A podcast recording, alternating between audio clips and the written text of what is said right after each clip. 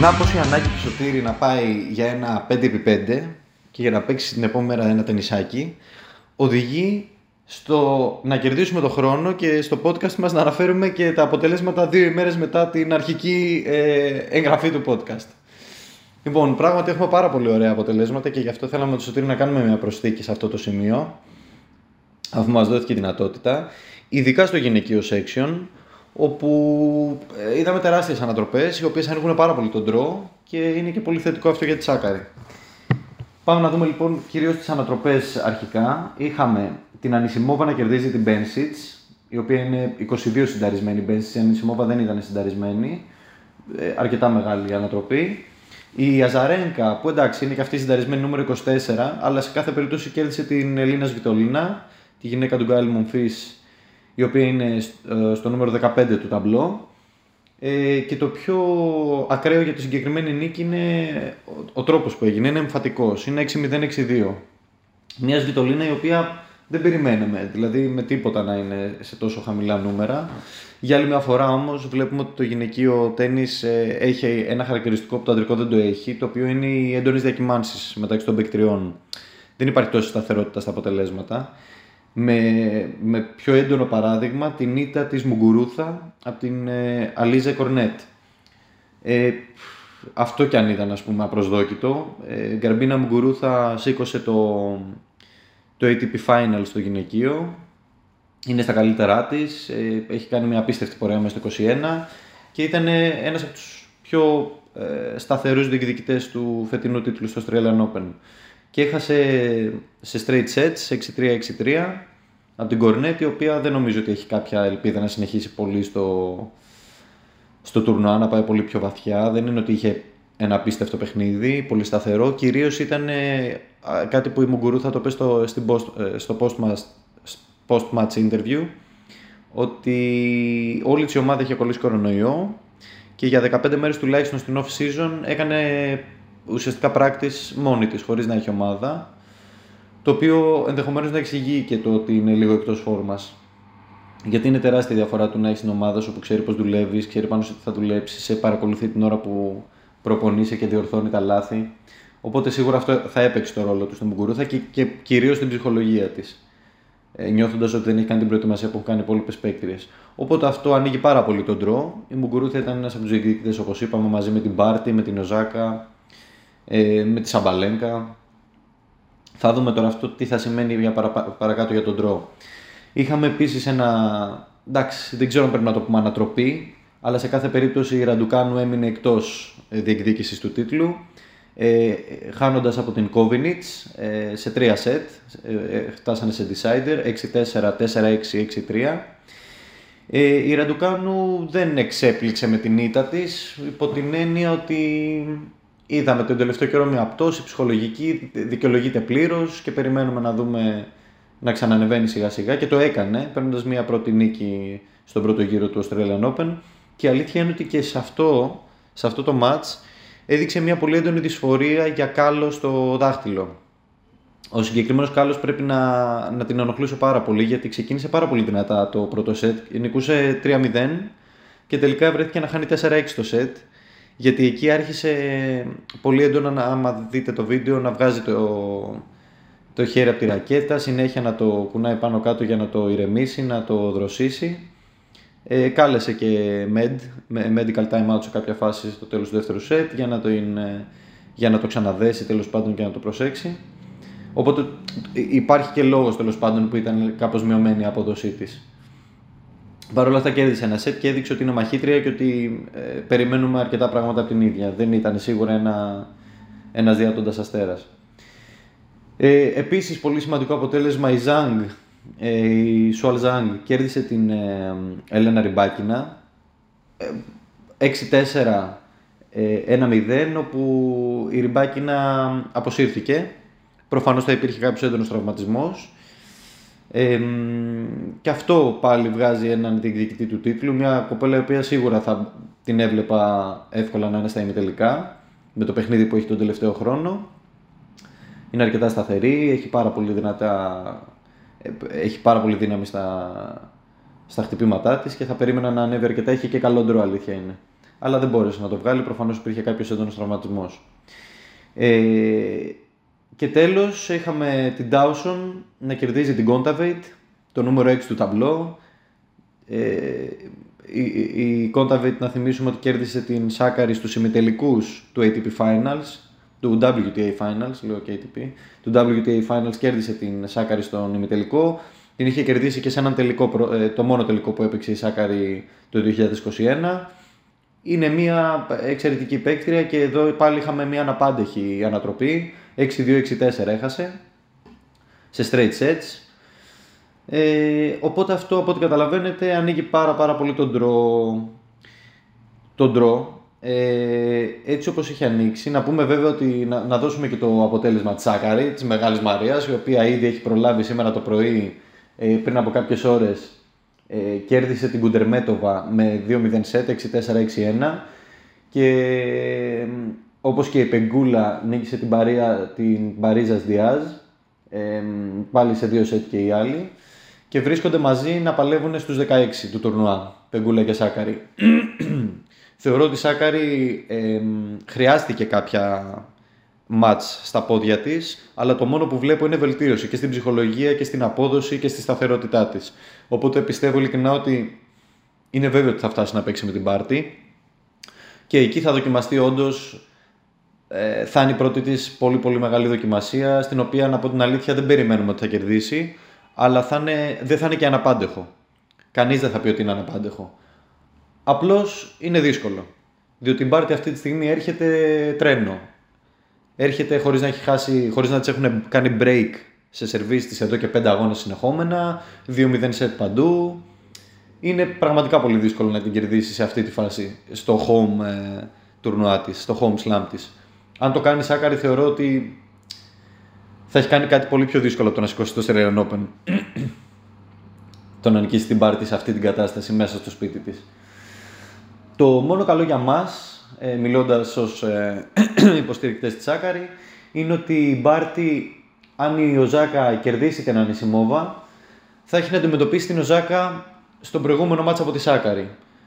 Ε, που ελπίζουμε ότι ε, η Οζάκα θα κάνει rise up στην, ε, στην πρόκληση θα παίξει το καλύτερο της παιχνίδι και ακόμα και αν χάσει από την πάρτη τουλάχιστον θα, της έχει, ε, θα την έχει κουράσει για το αποτέλεσμα και θα έρθει τέλος πάντων πολύ πιο κουρασμένη στο παιχνίδι με τη Σάκαρη αν η Σάκαρη κερδίσει την Μπέγκουλα, την, την Μπέγκουλα φυσικά. Ε, από την άλλη πλευρά έχουμε Κρεϊτσίκο Βαζαρέγκα που θεωρώ ότι θα είναι ένα πάρα πολύ ωραίο μάτς και σας συστήνω ανεπιφύλακτα να το δείτε. Ε, πάρα, πάρα πολύ δυνατές παίκτες και οι δύο και έρχονται με πάρα πολύ καλά αποτελέσματα. Θεωρώ ότι θα είναι ένα από τα ωραία μάτια του συγκεκριμένου ντρό.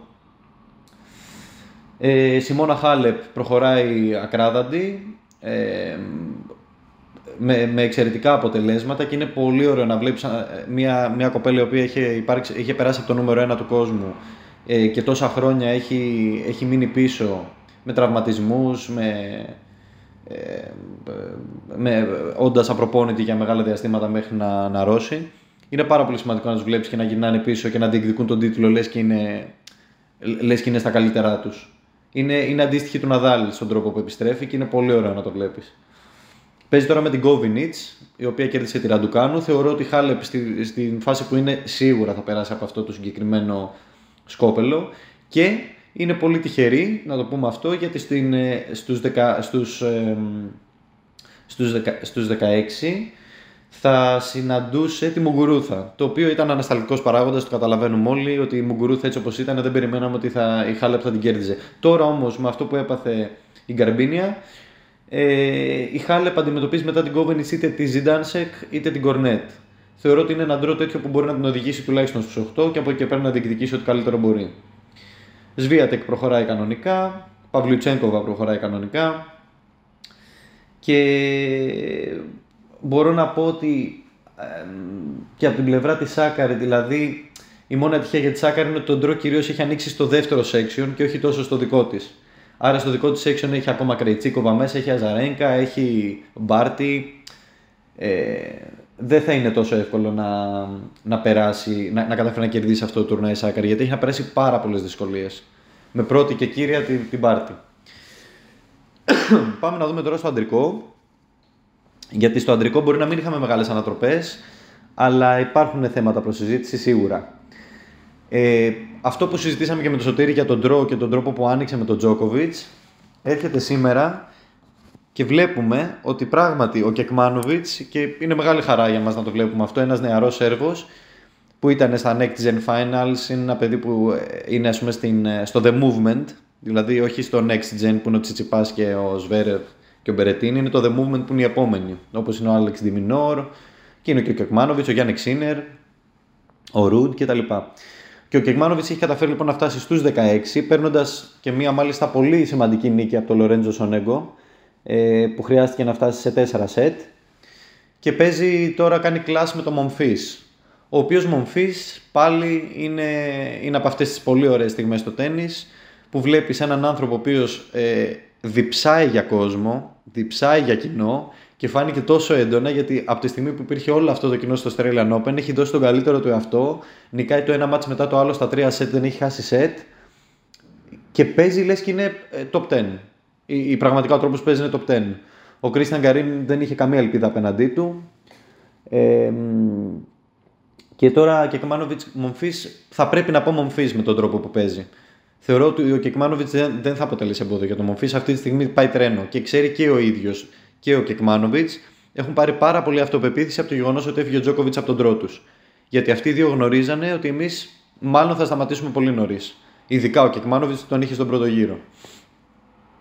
Τώρα όμως που άνοιξε τον τρό, νομίζω ότι έχουν πάρει πολύ αυτοπεποίθηση και από αυτό. Στο επόμενο section, στην επόμενη 16 έχουμε τον Σεμπάστιαν Κόρντα με τον Καρένιο Μπούστα και τον Άλκαρας με τον Μπερετίνη.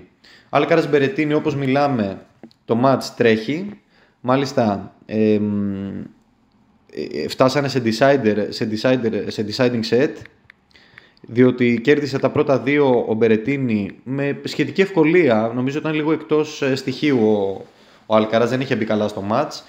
Παρ' όλα αυτά το παιδί αυτό έχει απίστευτη ψυχική δύναμη και την επικαλέστηκε ολόκληρη και τη βρήκε και κατάφερε να πάρει τα επόμενα δύο σετ. Τώρα αυτή τη στιγμή είναι στο 5-4 υπέρ του Μπερετίνη, σερβίρει ο, ο Άλκαρας και είναι στο 15-0. Ε, είναι, είναι ματσάρα. Έχει, ε, ε, έχει κάποια στοιχεία από αυτά που περιμέναμε. Πέρα τα πρώτα δύο σετ, ειδικά στο πρώτο σετ ήταν πολύ off ο Άλκαρας. Από εκεί και πέρα ε, έχουν ξεκινήσει τα τρελά exchanges που περιμέναμε. Σφαίρα στη σφαίρα. Η, η μπάλα πιστεύω ότι είναι όπως το Albatros που, που βλέπαμε μικρή, ας πούμε, που η μπάλα έπαιρνε ένα σχήμα σαν rugby, ας πούμε, από την ταχύτητα. Και πραγματικά το πιστεύω. Με όλη αυτή την ταχύτητα που χρησιμοποιούν αυτοί οι δύο και τη δύναμη που έχουν, η μπάλα θα, θα, θα αλλάζει μορφή. Τέλος πάντων, από Άλκαρας και Μπερετίνη θα βγει ένας νικητής που θα παίξει με Σεμπάστιαν Κόρντια και Καρένιο Μπούστα και ο νικητής αυτών θα παίξει με Κεκμάνοβιτς ή Μομφής για τους 8. Οπότε γενικά η άποψή μου είναι ότι από αυτό, από αυτό τον τρόπο επειδή λείπει ο Τζόκοβιτς και έχουμε Άλκαρας Μπερετίνη, ένας από τους δυο τους πιστεύω ότι θα φτάσει στους 8. Γιατί δεν βλέπω κάποιον που μπορεί να διεκδικήσει εύκολα από αυτούς τους δύο την νίκη εκτός αν ο Γκαέλ Μονφίς κάνει την έκπληξη. Δεν νομίζω όμως ότι μπορεί απέναντι είτε σε Αλκαράθ είτε σε Μπερετίνι που έχουν αντίστοιχο παιχνίδι ε, κάποιος από αυτούς να κάνει την έκπληξη. Ε, στο, στις, επόμενες, στις επόμενες δύο δεκαεξάδες έχουμε Ζβέρευ Άλμποτ, εντάξει, ήδη παίζεται αυτό το παιχνίδι, ο Ζβέρευ πηγαίνει τρένο, πάει για να τον νικήσει εύκολα. Ο Πέλκας Αποβάλοβ, ο Σαποβάλοβ εδώ έχει, ε, έχει σχεδόν κερδίσει. Ε, έχει κάνει ένα... και κέρδισε όντως, τελείωσε. Τελείωσε στα 4 σετ. Πήρε το πρώτο, έχασε το δεύτερο και πήρε τα επόμενα δύο. Με έναν Οπέλκα ο οποίος ήταν λίγο off στο παιχνίδι του, δεν του πήγαν τόσο καλά τα σερβίς όσο συνήθως. Οπότε ο Σαποβάλο βρήκε ευκαιρίες για να κάνει αρκετά break. Έχουμε μετά Μαναρίνο Καράτσεβ, το οποίο θα παιχτεί σήμερα το... σε, κάποια... σε μία ώρα. Το οποίο παιχνίδι περιμένουμε να είναι υπέρ του Καράτσεβ. Ο Μαναρίνο θεωρώ ότι ήδη έχει πάει πολύ καλά σε σχέση με το με, με τις δυνατότητές του και ε, έφερε και ένα τεράστιο αποτέλεσμα στον προηγούμενο γύρο νικώντας τον Χούμπερτ Χουρκάτς ε, το νούμερο 10 συνταρισμένο σε αυτό το τουρνουά και μάλιστα σε 3-0 σετ ήταν και ο Μαναρίνο πολύ σταθερός αλλά βέβαια το ξέρουμε στο παιχνίδι του δεν αλλάζει ο, ο αριστερόχειρας Μαναρίνο είναι γνωστός για τη σταθερότητά του ε, το οποίο είναι και καλό και κακό γιατί δεν πρόκειται να, να, να πάρει πολύ μεγάλα μάτια στη ζωή του. Παρ' όλα αυτά στο συγκεκριμένο ο Χουρκάτς ήταν λίγο εκτός, μπήκε, μπήκε με ένα... δεν μπήκε καλά στο μάτς και δεν κατάφερε ποτέ να βρει το ρυθμό του. Εντύπωση μου έκανε η, η ταπεινότητα του Μαναρίνο μετά την νίκη και ο πολύ πολύ ελαφρύς πανηγυρισμός του. Δηλαδή λες και δεν έκανε ας πούμε μία από τις μεγαλύτερες νίκες της καριέρας του και, και στη συνέντευξη ήταν πολύ ταπεινός και πολύ ήρεμος και αυτό το εκτίμησα. Το εκτίμησα από μέρους του ότι έχει, αυτό σημαίνει ότι έχει βάλει παραπάνω στόχους από αυτούς που νομίζουμε και ότι αυτό δεν ήταν το απόγειό του. Παραμένει ταπεινός και ήρεμος για να προσπαθήσει να πάρει και άλλες νίκες. Μακάρι να του έρθει, απλώς ο Καράτσεφ θεωρώ ότι δεν θα δώσει αυτή τη νίκη στο Μαναρίνο. Και στο τέλος αυτού του τρού έχουμε Κατσάνοφ και Ναδάλ. Εντάξει, θεωρώ ότι ο Ναδάλ εδώ έχει ένα εύκολο έργο σε σχέση με αυτά που έχουμε δει από τον ίδιο. Δεν είναι ότι ο Κατσάνοφ είναι εύκολος, αλλά για τον Ναδάλ, έτσι όπως τον βλέπουμε τώρα, πιστεύω ότι δεν θα το αποτελέσει πρόβλημα. Και αυτό είναι το πρώτο section του draw, από το οποίο ουσιαστικά θα μας μείνει ο Αλκαραζιό Μπερετίνη, ο Σβέρευ και ο Ναδάλ. Πες και ο Καράτσεβ, αν καταφέρει να κάνει κάτι παραπάνω. Για να δούμε ποιος θα βγει δηλαδή στον τελικό. Το λογικό είναι να βγει ο Σβέρεβ ή ο Ναδάλ. Αλλά οι δυο τους θα κάνουν κλάσ νωρίτερα από τους τέσσερις. Θα κάνουν στου 8 κλάσ. Οπότε, όποιος και από τους δυο τους κι αν είναι, θα πρέπει αναγκαστικά να παίξει είτε με Άλκαρε είτε με Μπερετίνη για τους τέσσερις. Άρα έχει ενδιαφέρον εκεί πέρα να δούμε ε, πώς θα προχωρήσει. Απ' την άλλη πλευρά του ντρό, ε, ο Άλεξ Μολτσάν, το αγαπημένο μου που λένε, δυστυχώς έχασε από τον Μπάμπλο Αντούχαρ, ο οποίος έχει ένα τρόπο να κερδίζει τους, ε, είτε τους πολύ παλιούς είτε τους πολύ νέους. Θυμίζω ότι είναι αυτός που κέρδισε πρώτος στο Φέντερερ ε, όταν επανήλθε πέρσι στο τουρνουά. Ε, και τον Team. έχει έναν τρόπο να κερδίζει αυτούς που επανέρχονται. Αλλά του ξέφυγε αυτή τη φορά ο Άντι Μάρεϊ, τον οποίο τον κέρδισε ο Τάρο Ντάνιελ σε 3-0 σετ. Ο Τάρο Ντάνιελ έπαιξε ένα πολύ καλό παιχνίδι. Θεωρώ ότι ο Μάρεϊ ήταν κουρασμένος και δικαιολογείται απολύτως ήρθε από μια εβδομάδα στην οποία έφτασε σε τελικό που έχασε από τον Καράτσεβ και από ένα πρώτο γύρο του Australian Open που έφτασε στα 5 σετ.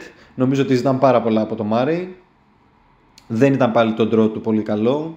Ε, θεωρώ ότι πάλι ήταν άτυχος. Θα μπορούσε να έχει ένα πολύ καλύτερο ντρό σε όλο αυτό το 128.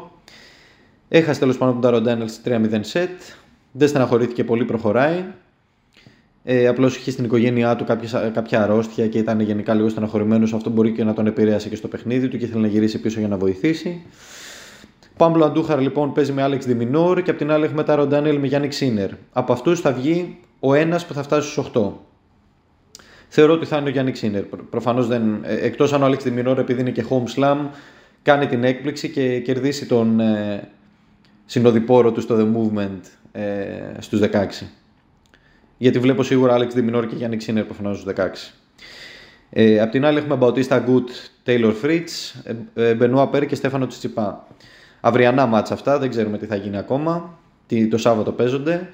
Αν ο Τσιτσιπάς καταφέρει και κερδίσει τον Μπέρ, που νομίζω ότι αυτό θα γίνει. Δεν, νομ, ε, αν και ο Πέρ κέρδισε τον Γκριγκόρ Δημητρόβ στο προηγούμενο, στον προηγούμενο γύρο, που ήταν ένα, ένα μεγάλο upset, ε, θεωρώ ότι ήταν κάτι μεμονωμένο σαν περιστατικό και δεν αποτυπώνει μια τεράστια πορεία που πάει να κάνει ο Πέρ. Νομίζω ότι Τσιπάς εδώ πέρα κάπου θα τον ε, σταματήσει. Το θέμα είναι μετά που βλέπω Taylor Fritz να προχωράει από Ρομπέρτο Μπαουτίστα Good, γιατί έχει ανέβει πολύ τελευταία ο Fritz. Είναι ένας πρώτος φόβος και ένα πρώτο τεστ γερό για τον Τσιτσιπά για να δούμε σε τι φάση βρίσκεται πραγματικά η ανάρρωσή του. Αν τον, αν τον περάσει, ε, είναι αυτό που λέγαμε ότι το, το πάνω ντρό είχε, και το ντρό του Τσιτσιπά ήταν λίγο τυχερός στους 8 γιατί έφυγε ο Ρούντ από τη μέση, ο Κάσπερ Ρούντ. Οπότε ο, θεωρώ ότι ο μεγαλύτερος του αντίπαλος που μπορεί να φτάσει μαζί του για να παίξουν στους, ε, στους 8 είναι ο Γιάννη Ξίνερ. Είναι αυτός που μπορεί να του κάνει μεγάλο upset. Γιατί η αλήθεια είναι τον Άλεξ Δημινόρ τον έχει κερδίσει τελευταία και πρέπει να έχει και ψυχολογία απέναντί του. Αντιθέτως από τον Γιάννη Ξίνερ έχει χάσει ε, και θεωρώ ότι η ψυχολογία του ΣΥΠΑ αυτή τη στιγμή είναι πιο εύθραυστη λόγω και του τραυματισμού και ότι ο Γιάννη Ξίνερ ψυχολογικά θα ήταν πιο δύσκολο να τον αντιμετωπίσει από τον ε, Άλεξ Διμινόρ. Και στο τελευταίο section draw έχουμε Ρούμπλευ Τσίλιτς. Ο Ρούμπλευ πηγαίνει τρένο, θεωρώ ότι ο Τσίλιτς δεν αποτελέσει κανένα πρόβλημα. Και από κάτω Ντάνι Λέβανς και Φίλιξ Οζέ Αλιασίμ, ο οποίος ο Αλιασίμ κέρδισε τον Νταβίτζο Φωκίνα με δυσκολία. Κέρδισε και τον Εμίλ Ρουσοβουόρη στον πρώτο γύρο με δυσκολία και γενικά έχει δείξει ότι είναι, είναι σε καλή φόρμα, αλλά απ' την άλλη η καλή φόρμα του Αλεαζίμ δεν είναι τόσο καλή γενικώς. Πάμε να δούμε αν θα προχωρήσει. Ε, απ' την άλλη έχουμε Ρούμπλεβ ο οποίος πηγαίνει τρένο, οπότε θεωρώ σε αυτό το section στην οχτάδα θα είναι ο Ρούμπλεβ. Τσίλιτς δεν θεωρώ με τίποτα τον μπορεί να νικήσει το Ρούμπλεβ έτσι όπως είναι. Και απ' την άλλη Dan Evans, πολύ ταλαντούχος παίκτης, αλλά δεν είναι της τάξης του Ρούμπλεβ. Δεν μπορεί να φτάσει εκεί αυτή τη στιγμή. Και στη, στη, στην ηλικία που βρίσκεται αυτή τη στιγμή και στην, ε, στη διαδρομή που βρίσκεται. Αν περάσει ο Αλιαζήμ, να πω πάλι ότι ο Ρούμπλεβ θεωρώ ότι δεν υπάρχει περίπτωση να αφήσει τον Αλιαζήμ να τον, ε, να τον εμποδίσει να προχωρήσει στο Australian Open. Και στο τελευταίο κομμάτι, Κρίστοφερ Οκόνελ, Μαξίμ Κρέση και Μπότικ Βαν ντε Ζάντσουλπ, Ντανίλ Μεντβέντεφ. Εδώ έχουμε ωραία θέματα. Έχουμε έναν Κρίστοφερ Οκόνελ, ο οποίος κέρδισε το Σβάρσμαν σε 3-0 σετ. Τεράστιο upset για μένα.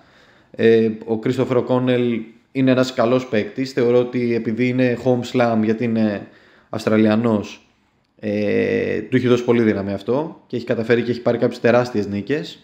Και απ' την άλλη, ο Κρίστοφερ Οκόνελ τώρα βρίσκεται να παίζει σε τρίτο γύρο ενός Australian Open με τον Μαξίμ Κρέση. Δηλαδή, δύο άνθρωποι που δεν έχουν φανεί καθόλου, είναι νεοεισαχθέντες, ας πούμε, στο Tour και στην ATP, βρίσκονται να παίζουν μαζί σε τρίτο γύρο ενός slam. Αυτά είναι τα ωραία, γι' αυτά ζούμε, αυτά, αυτό είναι μια ωραία στιγμή. Ο Μαξίμ Κρέση, θυμίζω, είναι ο παίκτης που στα 24 του έχει έρθει και βάζει το. Ε, μας υπενθυμίζει ένα παλιό παιχνίδι, το serve and volley σε κάθε πόντο. Το κάνει με απίστευτη ακρίβεια και με, με πάρα πολύ άνεση. Δηλαδή στο δεύτερο γύρο με τον Μάτσακ, ε, ο Μάτσακ θεωρώ ότι επειδή γνώριζε πολύ καλά τι, τι πάει να αντιμετωπίσει, γιατί είναι γνωστό το παιχνίδι του Μαξίμ Κρέση πλέον, το, ο τρόπος που παίζει και οι επιλογές του, ε, δοκίμασε να περάσει πολύ δύσκολα ε, passes. Όταν λέμε pass εννοούμε ότι ο άλλος έχει πλησιάσει το φιλέ και προσπαθεί να το περάσει είτε δεξιά είτε αριστερά στο πίσω μέρος του, του τερέν. Αλλά ο Κρέση για κάποιο λόγο δείχνει μια απίστευτη ηρεμία πάνω στο net που πολύ λίγοι τη δείχνουν. Γιατί είναι, είναι τόσο ενστικτόδε εκείνο το σημείο. Πρέπει να απαντήσει με τέτοια ταχύτητα σε αυτό που σου έρχεται, που οι περισσότεροι είναι σε, έχουν πολύ έντονο, έντονη αδρεναλίνη εκείνη την ώρα. Ο Κρέση φαίνεται επειδή το έχει δουλέψει πάρα πολύ αυτό το παιχνίδι, έχει ένα calmness ε, στο net το οποίο τον βοηθάει πάρα πολύ να σκεφτεί καθαρά και να απαντήσει σε δύσκολες μπαλιές με τρόπο που δεν επιδέχεται απάντησης η δική του απάντηση και να παίρνει εύκολους πόντους και γρήγορους. Οπότε να μην κουράζεται και πολύ. Ε, θεωρώ ότι ο Κρέση εδώ μπορεί να περάσει τον Οκόνελ και να κάνει μια ακόμα μεγαλύτερη έκπληξη, να βρεθεί στους 4, στον τέταρτο γύρο, στους 16 ενός Grand Slam, στο πρώτο Grand Slam που συμμετέχει ουσιαστικά σε main draw. Και από την άλλη πλευρά φυσικά θα αντιμετωπίσει τον Medvedev, ο οποίος παίζει με τον Bodik van de Zandschulp, που είχαν ξαναπέξει μαζί στο US Open πολύ πρόσφατα, στο προηγούμενο Slam, στο οποίο του πήρε ένα set ο Zandschulp. Εδώ θεωρώ ότι δεν θα το πάρει καν αυτό το set ξανά. Θα είναι στο 3-0 γιατί πλέον ο Medvedev τον έχει παίξει, ξέρει πώς παίζει ο Ζάνσκουλπ. Έρχεται από μια ματσάρα με Νίκ Κύριος, η οποία είναι το τελευταίο πράγμα που θέλω να σχολιάσω. Οπότε βλέπω ότι ο Medvedev λογικά θα πρέπει να αντιμετωπίσει πάλι. Σε αυτό τον τρόπο αντιμετωπίζει μόνο ιδιαίτερους παίκτες ο, ο Medvedev. Έχει Botic Van de Zandschul που εμφανίστηκε ο Ολλανδός ουσιαστικά στο US Open τον είδαμε να παίζει. Ένα περίεργο παιχνίδι που ο, ο Τζόκοβιτς το παρομοίασε με του, με του ε, Φλόριαν, κάπως λεγόταν ένας παλιότερος, που ε, έκανε ουσιαστικά πολύ ψηλές άμυνες και έσπαγε το ρυθμό του αγώνα και μετά ξαφνικά σου, σου γυρνάει ένα πολύ δυνατό ε, κάνει, κάνει injection of pace, πετάει μια πολύ δυνατή παλιά, οπότε γενικά επηρεάζει πάρα πολύ το ρυθμό του παιχνιδιού και σε αποδιοργανώνει. Ε, και μετά, αν περάσει ο Κρέση, θα παίζει με ένα παίκτη ο οποίος φέρνει κάτι καινούριο και θα δούμε ο Medvedev πώς θα χειριστεί αυτό το καινούριο, το καινούριο παλιό type of play. Τέλος, θέλω να σχολιάσω μόνο αυτή τη ματσάρα μεταξύ Medvedev και Κύριου. Ε, όποιος δεν την έχει δει, συστήνω επιφυλάκτη να δει το ολόκληρη. Ο Κύριος κλασικά έδωσε όλο αυτό το, το fan στοιχείο και το κοινό το είχε πάρει μαζί του, το έκανε ό,τι ήθελε. Υπήρχε πάρα πολύ ένταση στον αγώνα, σε σημείο που ήταν προσβλητικό προς το Medvedev, γιατί κάθε φορά που είχαν πρώτο σετ γιουχάρανε οι πάντες μέχρι να κάνει το δεύτερο, το οποίο παίζει να είναι πάρα πολύ σπάνιο, να, να το έχω δει πάρα πολύ σπάνια να γίνεται. Ε, δεν, δεν τον άφηνα να πάρει ανάσα το Medvedev στο κοινό. Παρ' όλα αυτά, Ε, νομίζω, ότι, νομίζω ότι χθες δοκιμάστηκε και φάνηκε ότι ο Μετβέντεφ έχει, ε, έχει μια πολύ μεγαλύτερη οριμότητα από αυτή που νομίζουμε ότι έχει, γιατί βγάζει μερικές φορές μια δίθεν ανοριμότητα, αλλά τώρα που χρειάστηκε να είναι όριμος, δεν κοίταξε μία φορά το κοινό, δεν έκανε μία γκριμάτσα, σε όλο το μάτι ήταν απόλυτα συγκεντρωμένος και γι' αυτό μάλιστα κατάφερε και νίκησε 3-1 ουσιαστικά τον κύριο, ο οποίος στο τρίτο σετ ε, έκανε, έκανε μαγικά. Δηλαδή από το 4-4 και μετά Μπείτε να δείτε το τρίτο σετ μεταξύ Κύριου Μέτβεντεφ στο 4-4. Ε, έκανε τρελά highlights ο Κύριος, ε, ο ένας πόντος καλύτερος από τον άλλον και κατάφερε να κάνει break και να, πάρει και να κρατήσει το σερβίς του και να πάει στο 6-4. Μετά φυσικά ξεφούσκωσε, ο Μέτβεντεφ ε, επανήλθε δρυμύτερος και κατάφερε και έκλεισε το match 6-2 στο τελευταίο σετ. Ήταν ένα πολύ ενδιαφέρον τεστ για τον Medvedev, ο οποίος το πέρασε with flying colors. Απ' την άλλη, έχεις ένα κύριο ο οποίος ε, για άλλη μια φορά λέμε πόσο στενάχωρο είναι να, να έχεις ένα τέτοιο τεράστιο ταλέντο και να έχει επιλέξει να μην έχει προπονητή, να μην προπονείται τακτικά, να μην συμμετέχει σε πολλά μάτς και φάνηκε ότι δεν είχε τη δυνατότητα και σωματικά να ανταπεξέλθει σε αυτό που του ζήτησε ο Medvedev. Παρ' όλα αυτά, το τεράστιο ταλέντο του φάνηκε γιατί όταν πας στο νούμερο 2, έχεις χαμένα τα δύο πρώτα σετ με ένα ε, tie break στο πρώτο set που δυστυχώς δεν σου πήγε καλά, αν και μέχρι εκείνη τη στιγμή το πάλευες πολύ τίμια, έχει πέσει πολύ η ψυχολογία σου. Και το να καταφέρει να παίρνεις από ένα τέτοιο τύπο, ένα τέτοιο αλφάδι, ένα τέτοιο ρομπότ, με δικό σου παιχνίδι, γιατί αυτό είναι το απίστευτο. Ότι ο, δεν το χάσε ο Μετβέντεφ ε, αυτό το set, το τρίτο, το κέρδισε ο κύριος στα ίσα. Οπότε βλέπεις ότι υπάρχει ένα τεράστιο ταλέντο ε, και πόσο κρίμα είναι που δεν μπορεί, δεν, δεν μπορεί να, το, να το εκμεταλλευτεί παραπάνω. Ακόμα είναι μικρός ο κύριος, δεν είναι γνωστό αυτό. Οι περισσότεροι νομίζουν είναι μεγάλος, αλλά είναι ουσιαστικά συνομήλικος με τον Μετβέντεβ. Νομίζω έχουν ένα χρόνο διαφορά, είναι 26, 25, 27, 26. Οπότε ε, θα μπορούσαμε να δούμε όπως αντιστοίχως με τον, ε, με τον Μάρντι Φις, ο οποίος πήρε σοβαρά ουσιαστικά το τέννις ε, στα 30 του και ενώ ήταν κολλητοί με τον Άντι Ρόντικ, που στο Netflix υπάρχει ένα πολύ ωραίο ντοκιμαντέρ γι' αυτό, στο Breaking. Ε, ενώ, ενώ ήταν μαζί, ας πούμε, μεγαλώσανε μαζί στο σπίτι του Ρόντικ και ο Ρόντικ ε, από την αρχή πήγαινε πάρα πολύ καλά, έφτασε στο νούμερο 1 του κόσμου. Ο Μάρντι Φις ήταν πολύ πιο πίσω και ενώ στα 30 τους ο Άντι Ρόντικ άρχισε να πέφτει και σε 1,5 χρόνο είχε ήδη αποσυρθεί στα 31 του, ο Μάρτι Φις τότε έκανε το breakthrough. Ε, και μάλιστα μέχρι τότε έδειξε ότι έκανε κακή ζωή, έτρωγε πάρα πολλές δεγανίτε πατάτες, πίνε κοκακόλες, έκανε ξέρω, κακή ζωή, έβγαινε έξω, έπινε, δεν έκανε πολύ άθληση και προπόνηση. Και στα 30 του σκέφτηκε να το κάνει και έφτασε στο top 10. Έφτασε σε top 10 μετά από αυτό.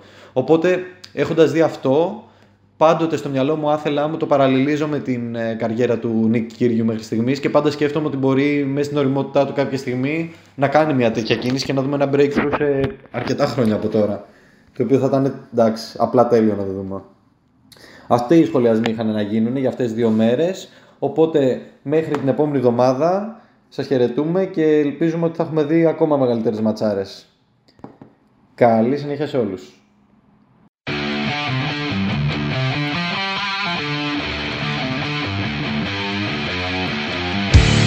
You are listening to the Greek Tennis Podcast.